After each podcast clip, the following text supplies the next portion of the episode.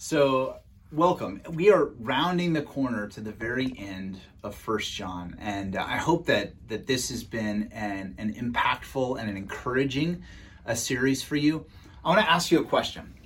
What what if I told you that I could guarantee you that if you prayed these types of prayers, they would 100% sure be answered with a yes from God? What what would you do? I, I don't think many of us have the confidence that actually there's prayers we can pray that we know without a hesitation God is going to say yes to every time. So that's that's what John's going to talk about today. Here, here's where we are in 1 John 5, 13 through 15. John says this I write these things to you who believe in the name of the Son of God, that you may know that you have eternal life. And this is the confidence that we have toward him that if we ask anything according to his will, he hears us. And if we know that he hears us in whatever we ask, we know that we have the requests that we have asked of him. John says, Hey, do you know what? If you ask according to the will of God, you have it. You have it.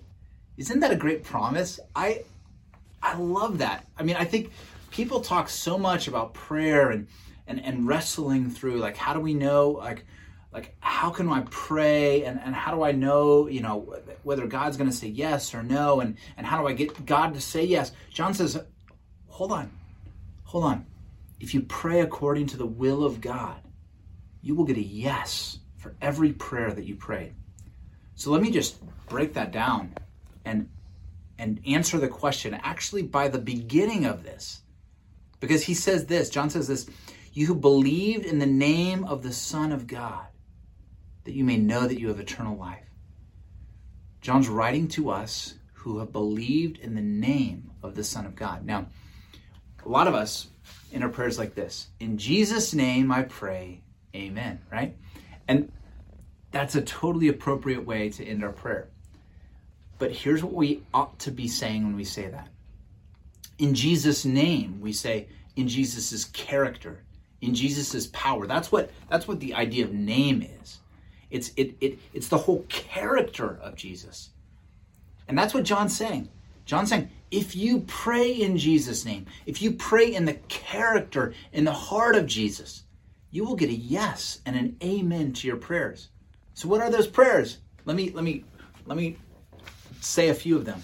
One, if we pray God, your kingdom come, your will be done on earth as it is in heaven. God, would you would you shape my heart?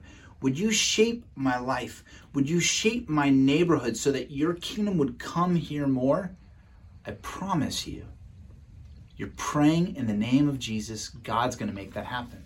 Here's another prayer. Prayer I promise God will answer in your life. Jesus, make me more like you. I want your name to be my name. I want your character to be my character. I want to be more in your shape. I want to be more loving and and and full of peace and I want to be more patient, right? These are prayers that God we know God will answer because we know it's in Jesus' will that you look that I look more like him. So let's pray those prayers. Here, here's another prayer. Prayer we know without a question that God will answer. God, Will you please forgive me? Will you please forgive me? I know that's that's such a simple prayer, but there's a lot of us who struggle. Has God forgiven me? Am I forgiven for that? What what do I need to do to, to, to, to earn? No, no, no.